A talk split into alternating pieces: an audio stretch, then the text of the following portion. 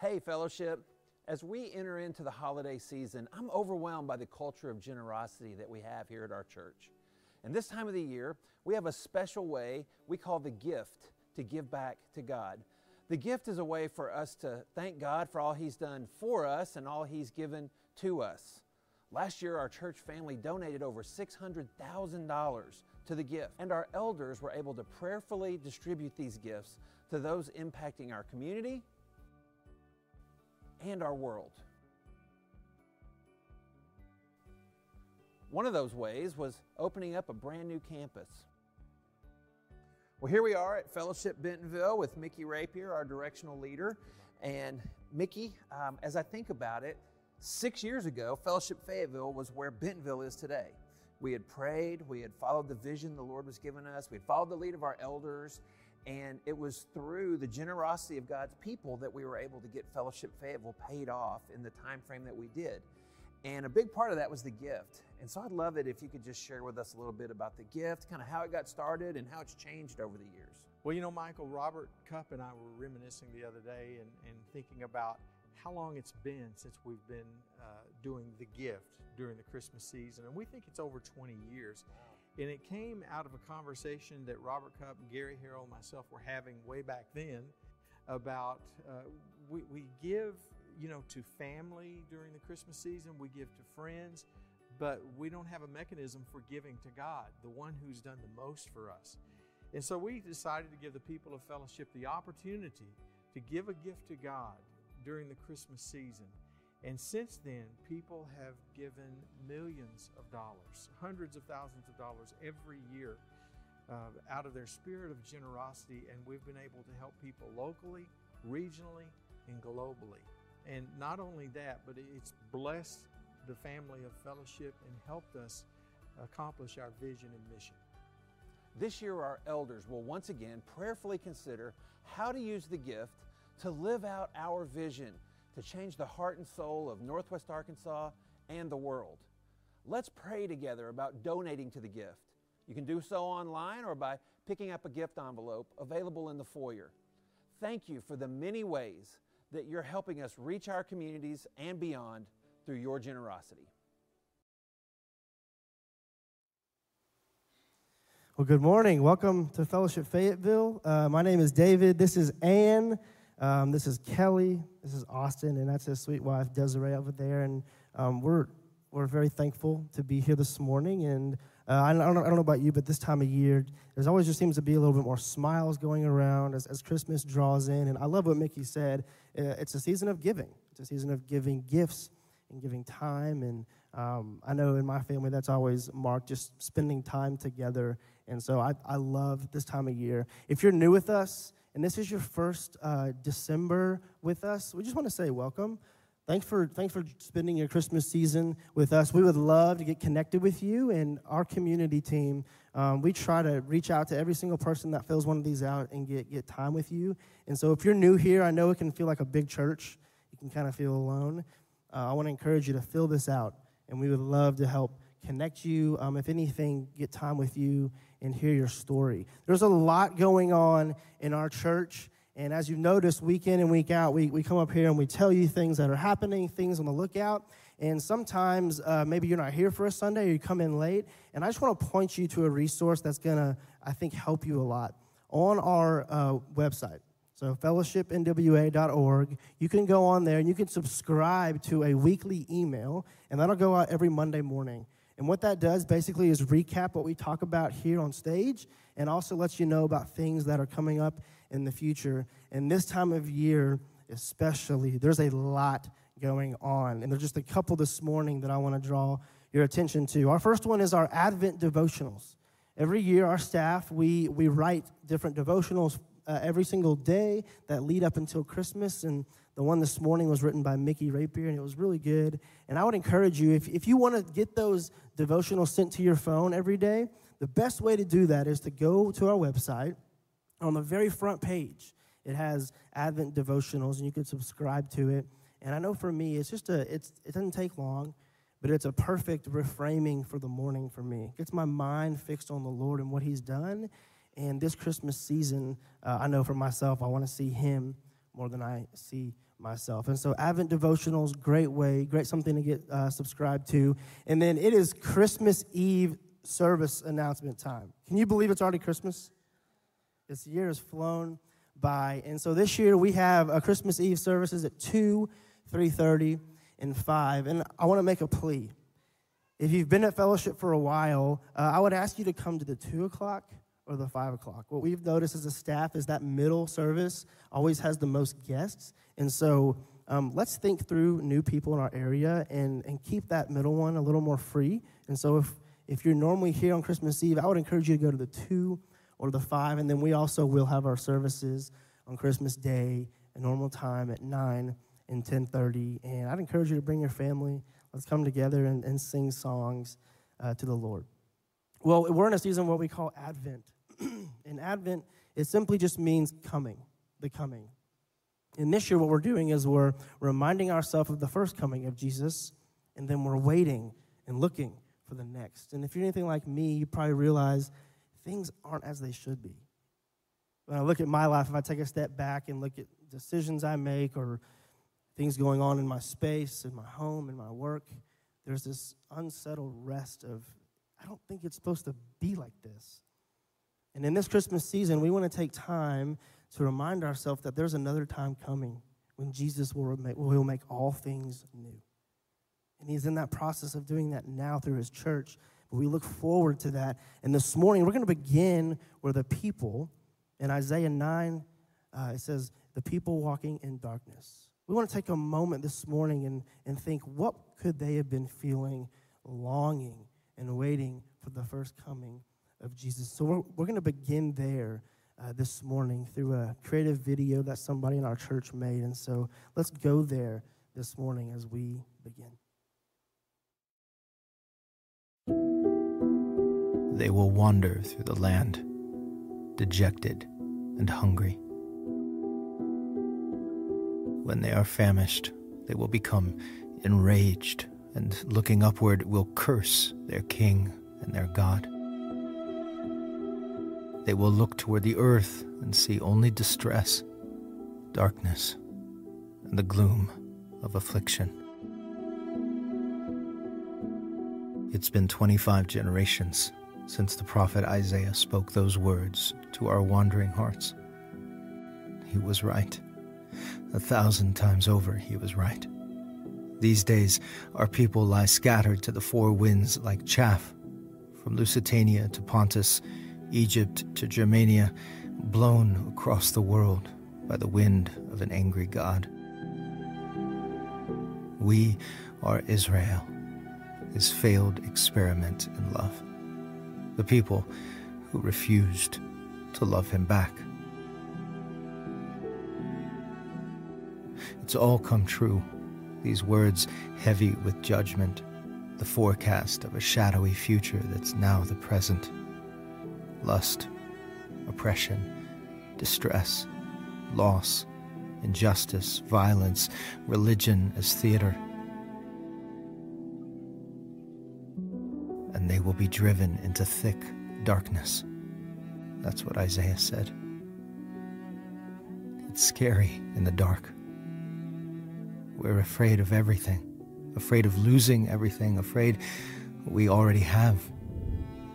We are the victims of wars we've chosen, contending with our addictions, with ourselves, with Yahweh.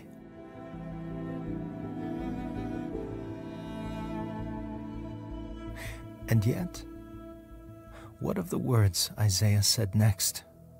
Spoken as if they had already occurred, as if the prophecy were that certain.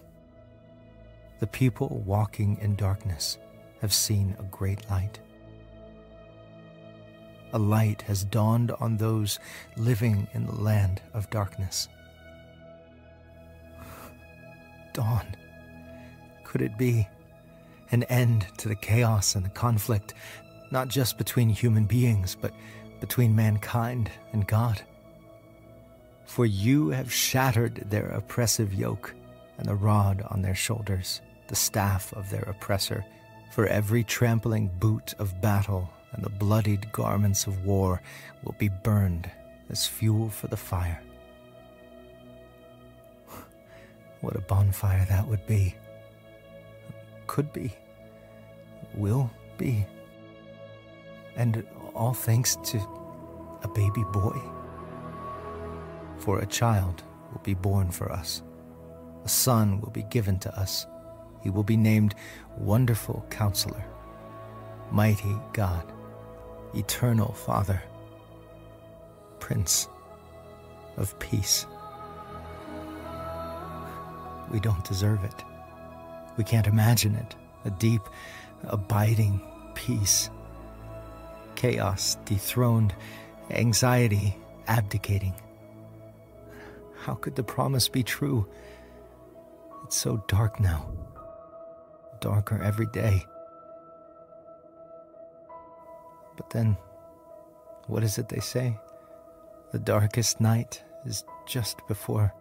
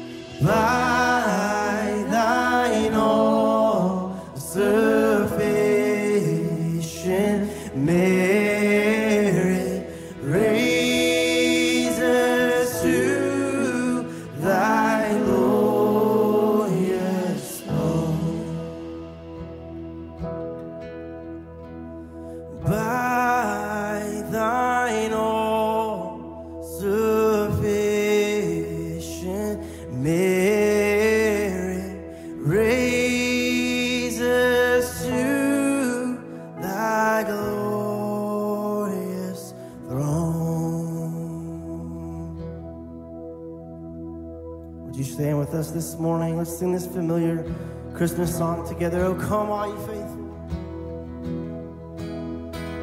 Oh, come, all ye faithful, joyful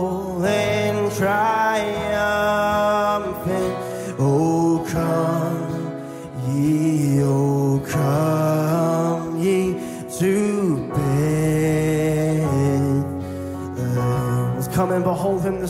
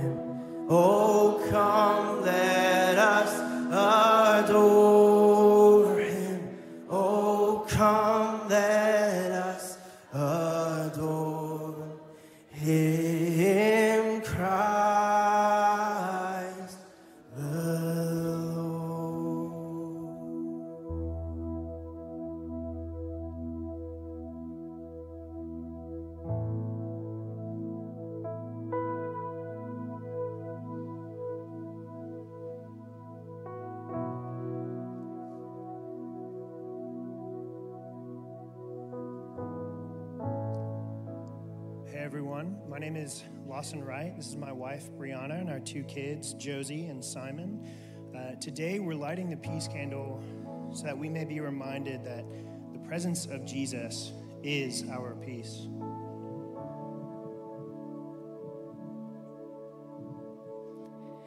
Isaiah 42 16. I will lead the blind by ways they have not known. Along unfamiliar paths, I will guide them. I will turn the darkness into light before them and make the rough places smooth. These are the things I will do. I will not forsake them.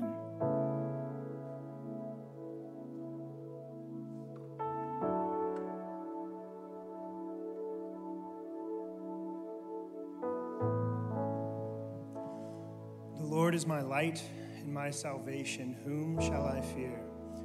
The Lord is the stronghold of my life. Of whom shall I be afraid? I believe I shall see the goodness of the Lord in the land of the living. Wait for the Lord, be strong, and let your heart take courage. And together we say, Come, Lord Jesus, come.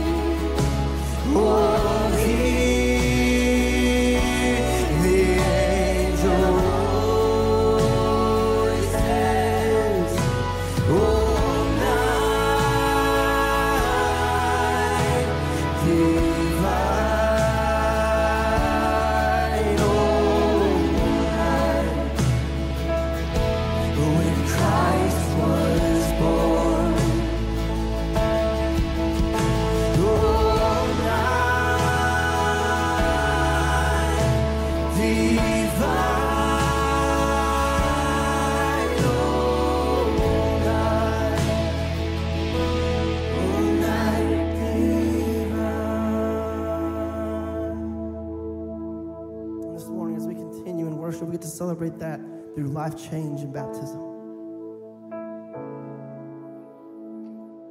Good morning, fellowship. Um, this is our oldest daughter, Madeline. Um, about two years ago in 2020, she accepted Jesus as her um, uh, personal Lord and Savior and into her life. She's prayed about it several times, and um, in the past couple weeks, she was praying with her mother and heard the Holy Spirit lead her to baptism, which is why we're here today. So, Madeline, is it your testimony that you accept Jesus as your personal Lord and Savior? Okay. Madeline, my sister in Christ, in the name of the Father and of the Son and of the Holy Spirit, buried with Christ in baptism, raised to walk in the newness of life.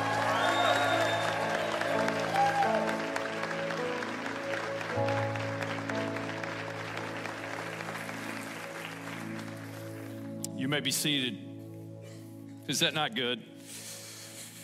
What a great way to celebrate this idea of peace this morning. We have a young lady who has now uh, found herself at peace with God because of the Prince of Peace this morning. So good to celebrate baptism with our family of faith this morning. If I haven't met you, uh, my name's Clark and have the privilege of serving as one of your pastors here at Fellowship Fayetteville. And uh, in the month of December, as we continue in our Advent series, um, it's just great to gather as a family of faith and, um, and to be together worshiping Jesus uh, with all the noise that's out there outside these walls. I hope that this is a place for you these next few minutes where the scriptures and the person and work of Jesus is made clear for you. And you can walk out of here at peace in your heart so you can proclaim it to others.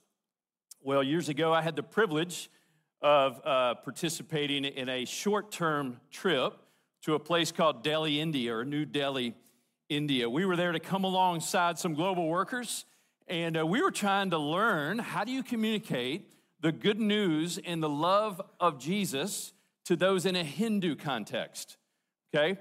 Now, we found ourselves in a city of 30 million people in a 600 square mile area. Now, to get your, your head and your eyes and your heart around that, kind of that space, um, consider Washington County. It's 950 square miles, and there's just over 250,000 people. All right, so let's just kind of, in a, in a, just kind of a, uh, just to kind of get our eyes fixed on this, just draw a circle down maybe from Greenland up to south of Rogers, out to Goshen, Sonora, and then right on the edge of Siloam Springs, just draw a big circle and then drop 30 million people in there. It's a lot of people. I was overwhelmed.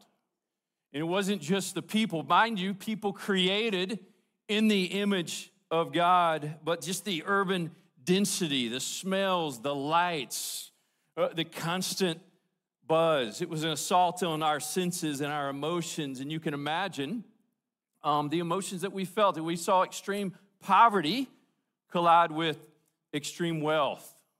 The infrastructure from a utility perspective and a, tra- a transportation perspective.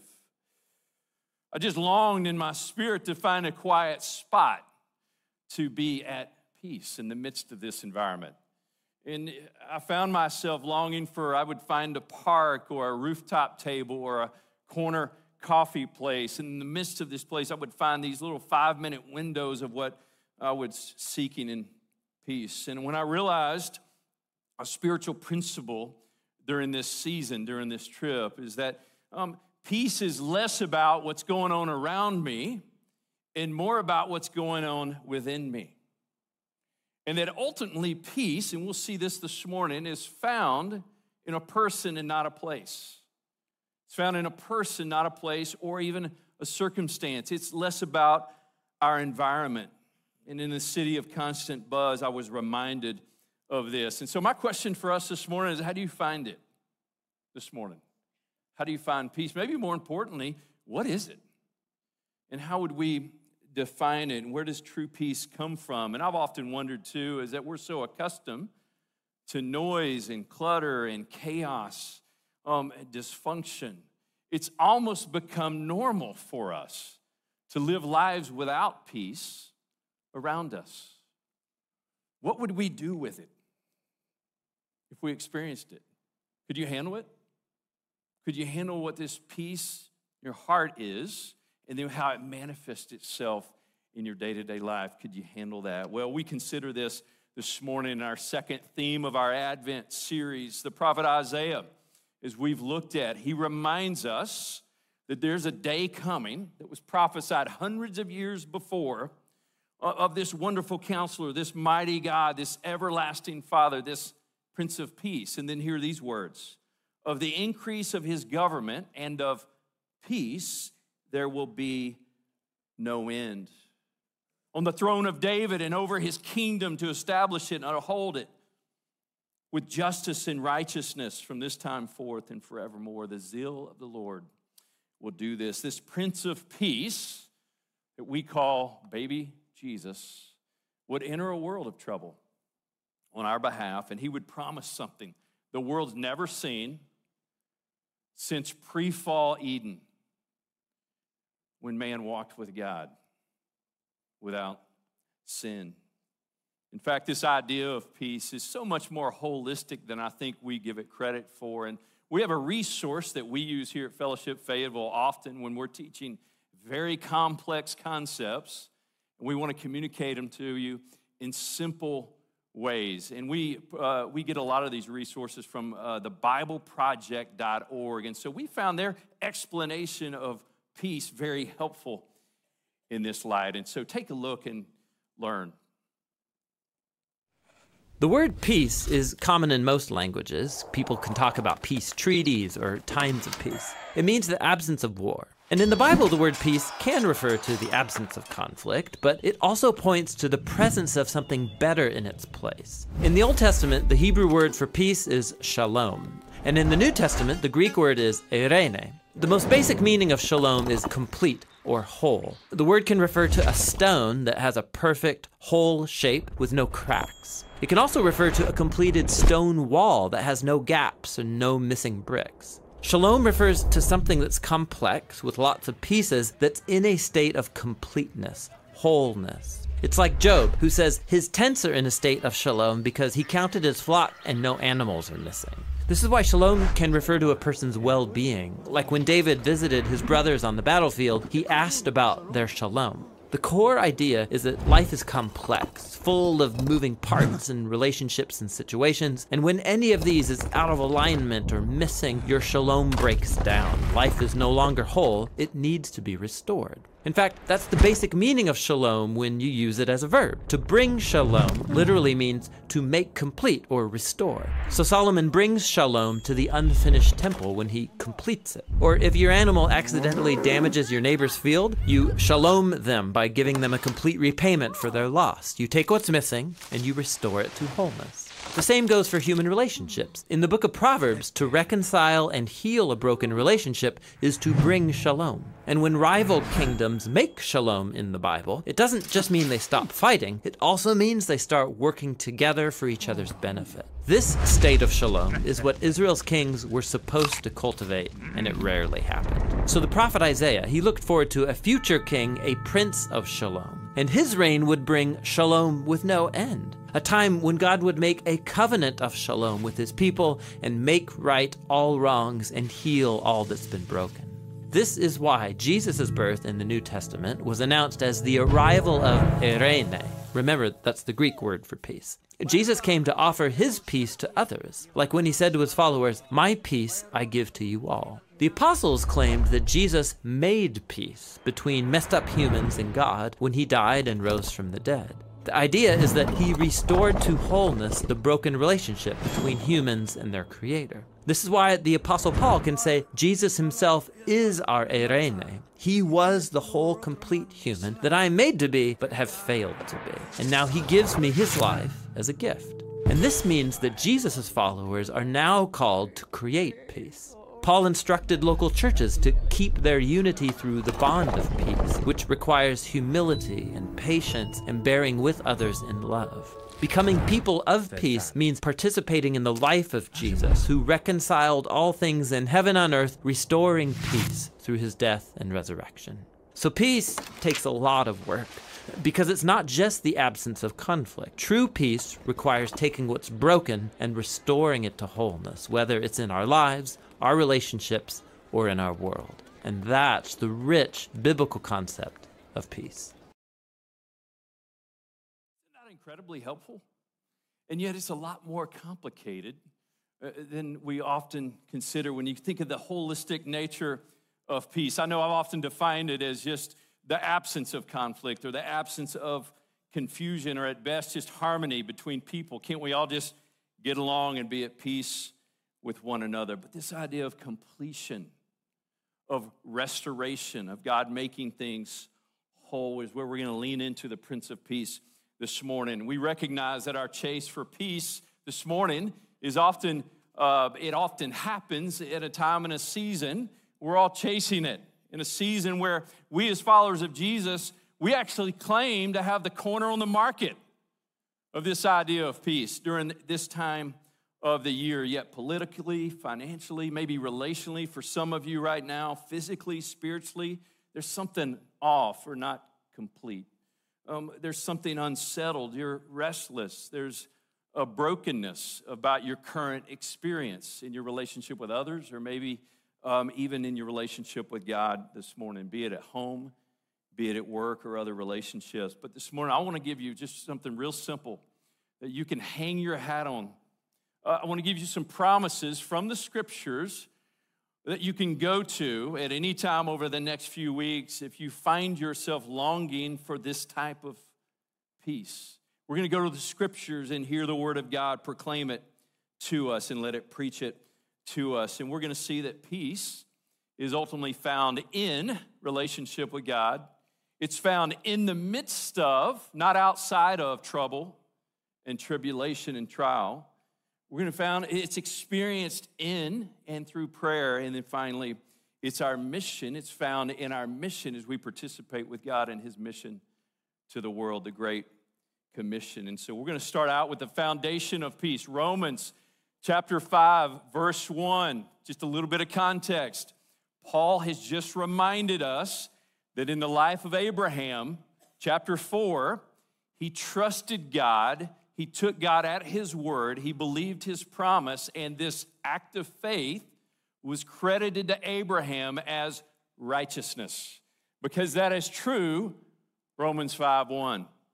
Therefore, since we've been justified, we've been made right, no longer condemned by faith, we have peace with God through our Lord Jesus Christ. He goes on to explain this in verse 9. Since therefore we've now been justified or made right by Christ's blood, how much more shall we be saved by him from the wrath of God?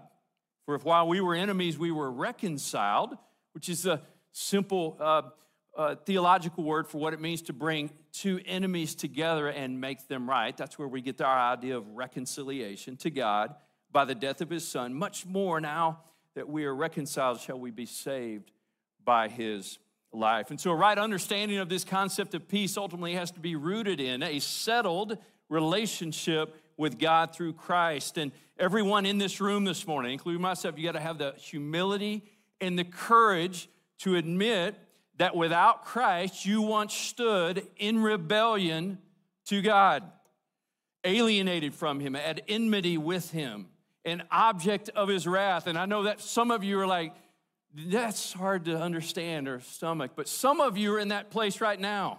It's Christmas season, a friend has invited you.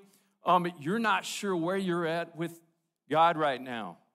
And He wants to take you from being an object of wrath to being a son or daughter, an adopted son, a co heir with Christ, to take you from being an enemy to a friend. And this is what reconciliation is to trust in the finished work of Jesus on your behalf in the cross for your sin, in his resurrection to give you life.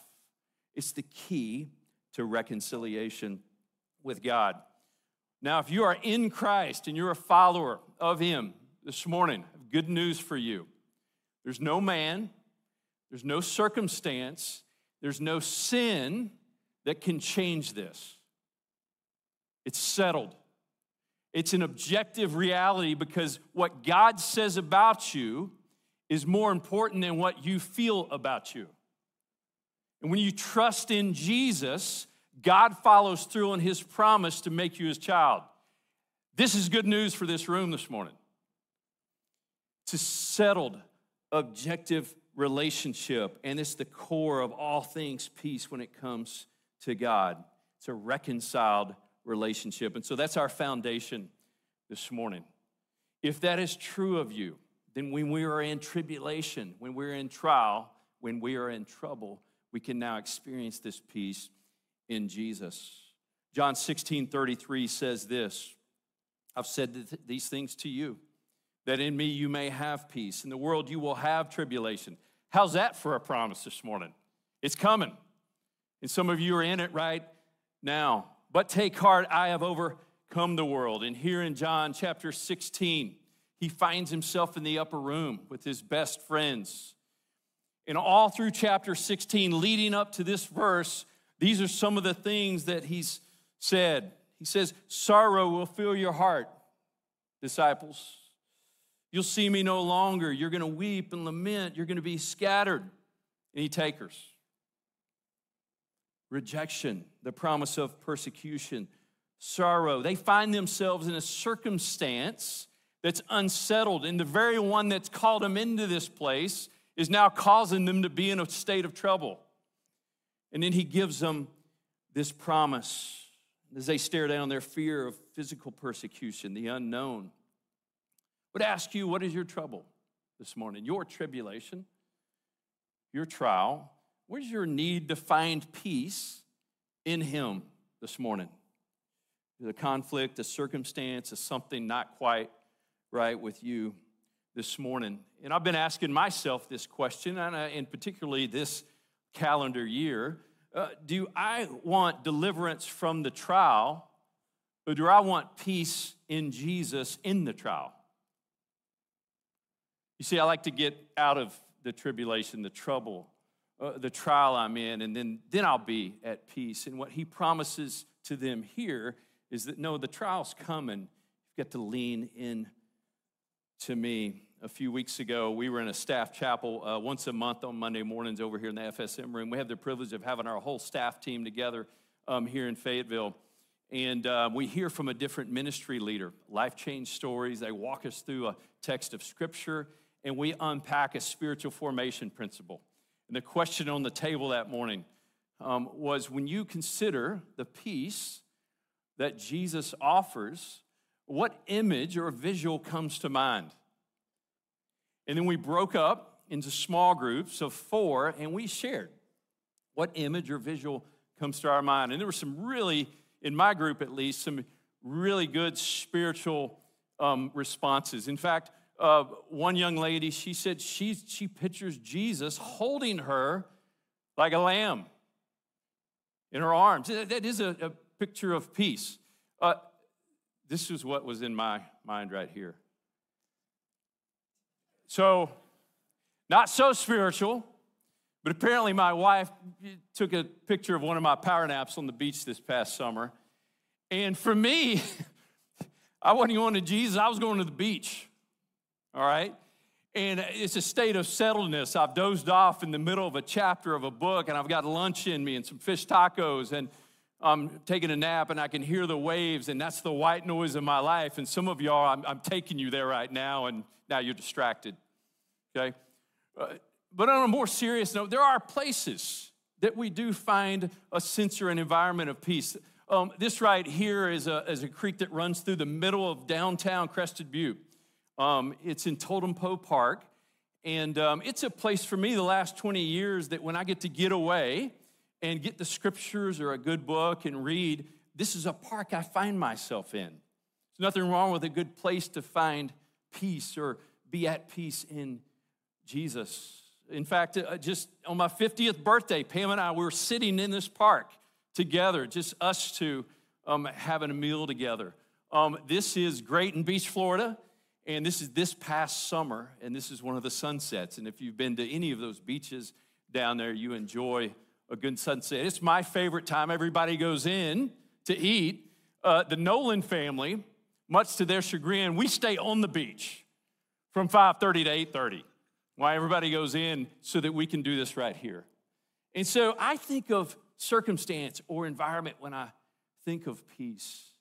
It's interesting that I want to get out of the trial to find it instead of meet Jesus in it. Peace happens when we realize that Jesus is with us in the trial, and that's part of what he's speaking truth to to his disciples. I want Jesus out of the trial. He meets us in it. And there's a way that we meet him in it. And this is an old promise for many of you in chapter 4 of Philippians. And we meet him in our trial through communication and prayer.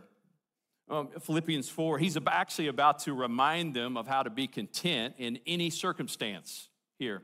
And this is what he prefaces it with Don't be anxious about anything, but in everything by prayer and supplication, asking God for supply. With thanksgiving, let your request be made known to God. And the peace of God, this is an experiential peace. It's an objective reality. We find it in Jesus, and now we begin to experience it in the depths of our soul. It surpasses all understanding. It'll guard your hearts and your minds in Christ Jesus. Consider these three images. This is where I struggle when it comes to living this out on a day to day basis. I've struggled with it this week. And maybe for you, the unknown or the uncertainty of head, ahead is where you struggle to experience the fullness of this peace or a place of indecision. There's, there's some decisions looming in front of you right now, and there's a lack of clarity.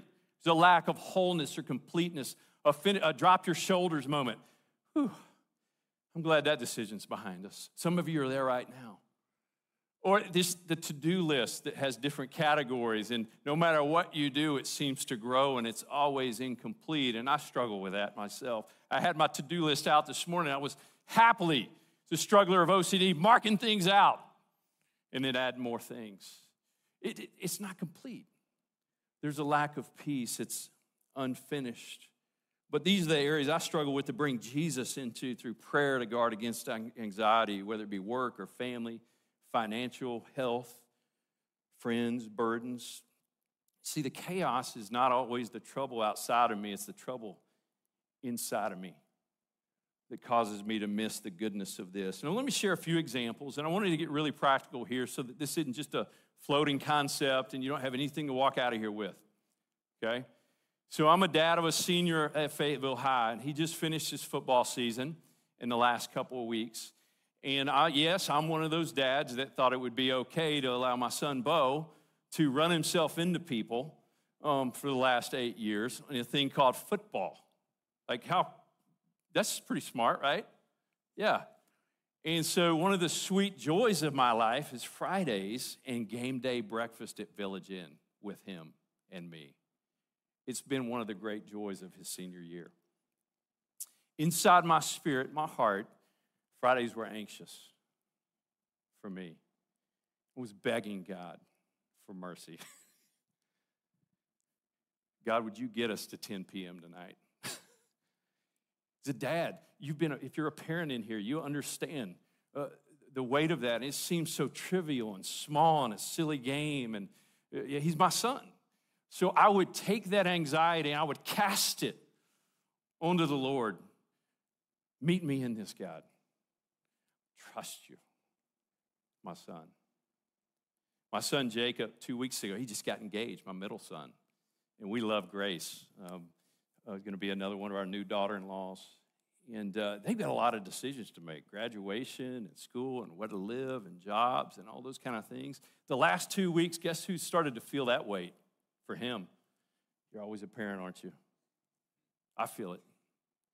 I feel like I want to step in and like make the decisions for him and chart it out and get a map and a date calendar and say, this, we can do this thing. Right, Thatcher? You're helping him with that.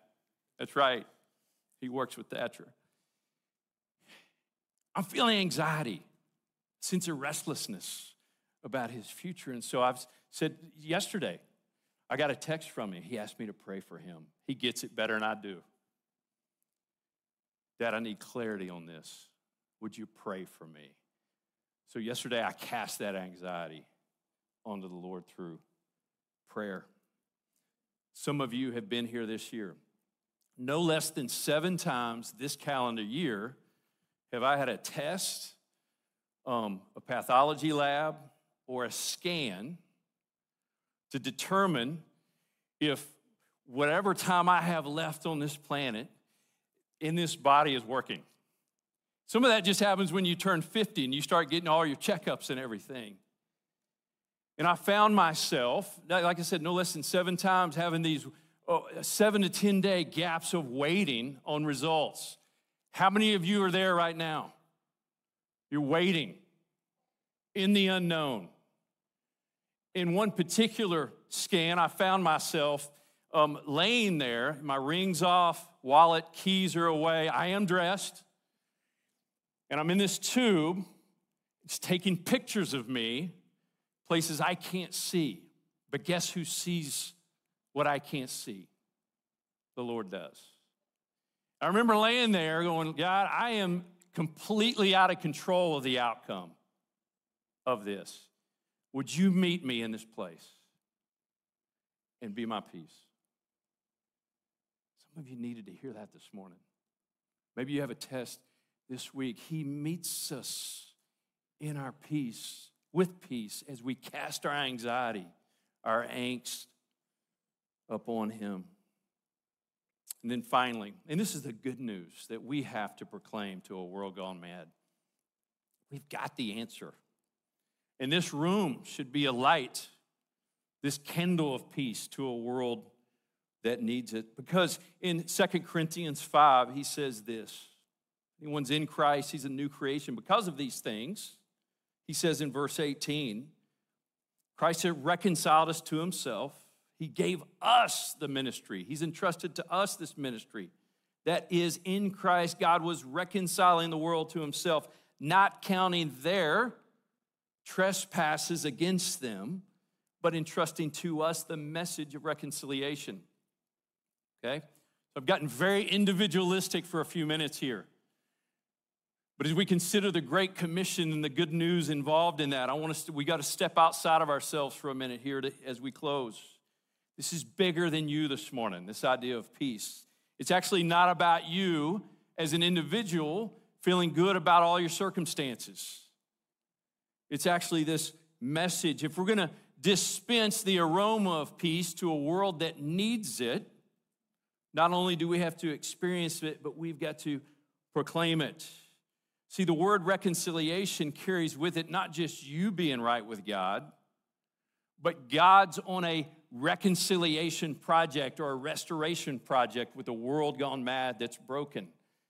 And He's actually given you and I the privilege of bringing us into that story so that we can proclaim peace. Paul literally says it. And so during this Advent, our peace with God, our peace in our trial, our peace through prayer should mark us as followers of Jesus. It should be what people see as you wade through your own crisis moments. It gives us the opportunity with our lips, our mouths, our voices, our words to speak the good news that people can find peace from the Prince of Peace.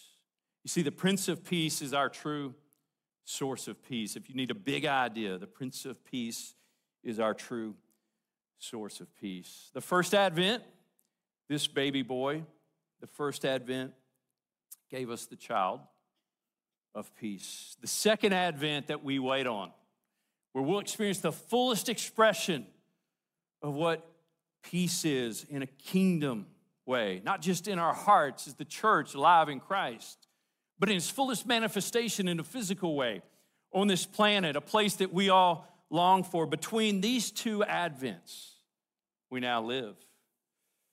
Isaiah prophesied it, Jesus made it possible. Tribulation is its opportunity. Prayer helps us experience it. Our mission is to proclaim it. You see, this baby Jesus would eventually be caught up in an unjust trial. And at age 33, he would be illegally arrested, and the scriptures use the word agony, sorrow, and troubled to describe the state that he was in. Do you know why he felt that? It's for you and for me. You see, he took on our lack of peace by engaging in a chaotic 24 hour window so that you could have it.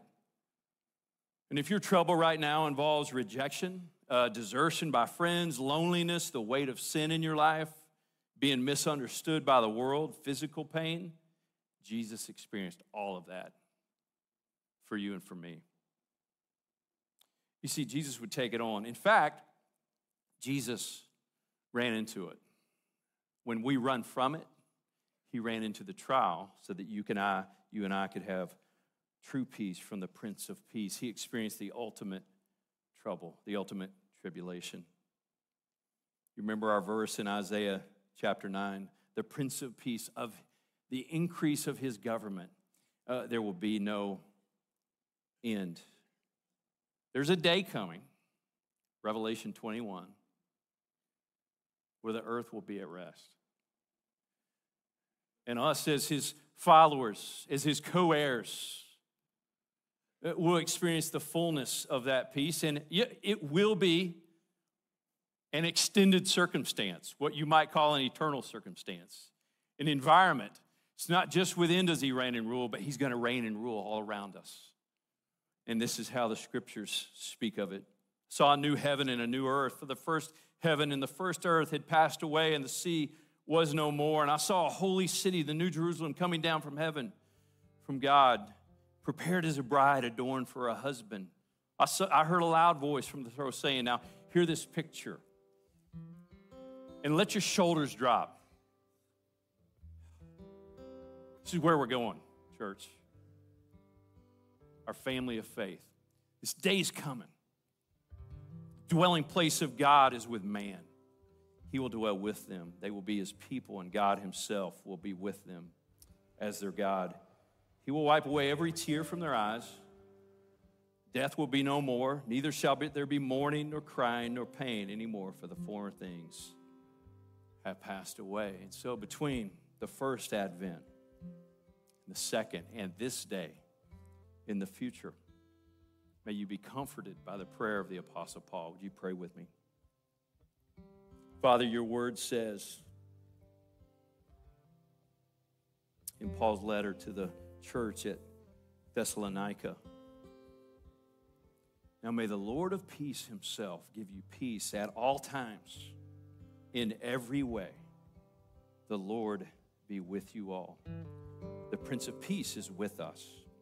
This morning, Father, I pray that you would give us the courage to lean into the work of your Son. It's objective, it's true because of our faith in him. What you say about us is so much more important than what we feel about ourselves. Help us lean into that. God, I pray that experientially we would experience His peace and in our prayers as we cast our anxieties upon you, um, in our trial and our trouble and our tribulation. Give us the courage in the office, the marketplace, the parks, the schools to preach this good news of peace is the hope of the world. And we'll trust you with those outcomes. In Jesus' name, amen. Would you stand with us? Let's sing this last song together. Hark the Herald. Hark The herald angels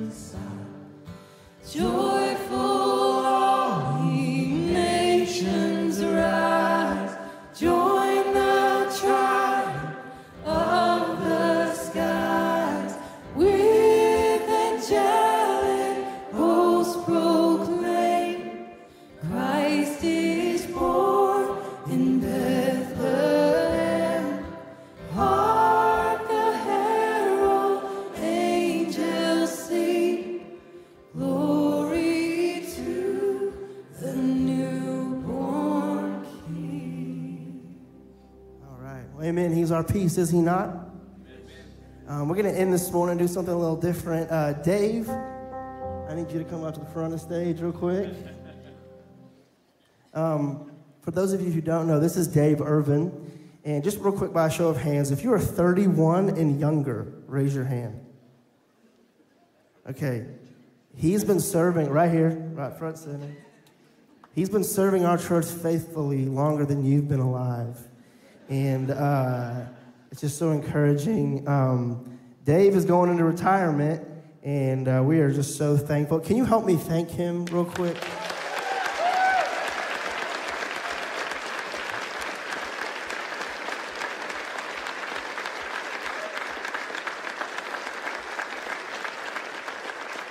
All those Sundays where you hear uh, the organ going crazy in the back, that's always Dave. And uh, what, I, what I remember Dave for is he's always smiling. And he has the best attitude of anybody that maybe I've ever met. While my wife was pregnant, I'd get here early, and it was a pretty tough season for me. And we'd sit down right by the keys, and we'd just talk life.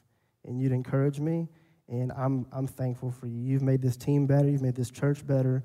And uh, Mickey goes way farther back than I do with him. Mickey was our first worship leader here at Fellowship, and he was one of the first keys player.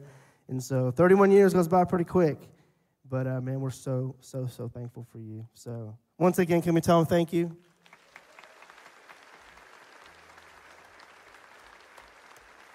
Well, God bless you. We'll see you next week, Fellowship Faithful. Have a great week.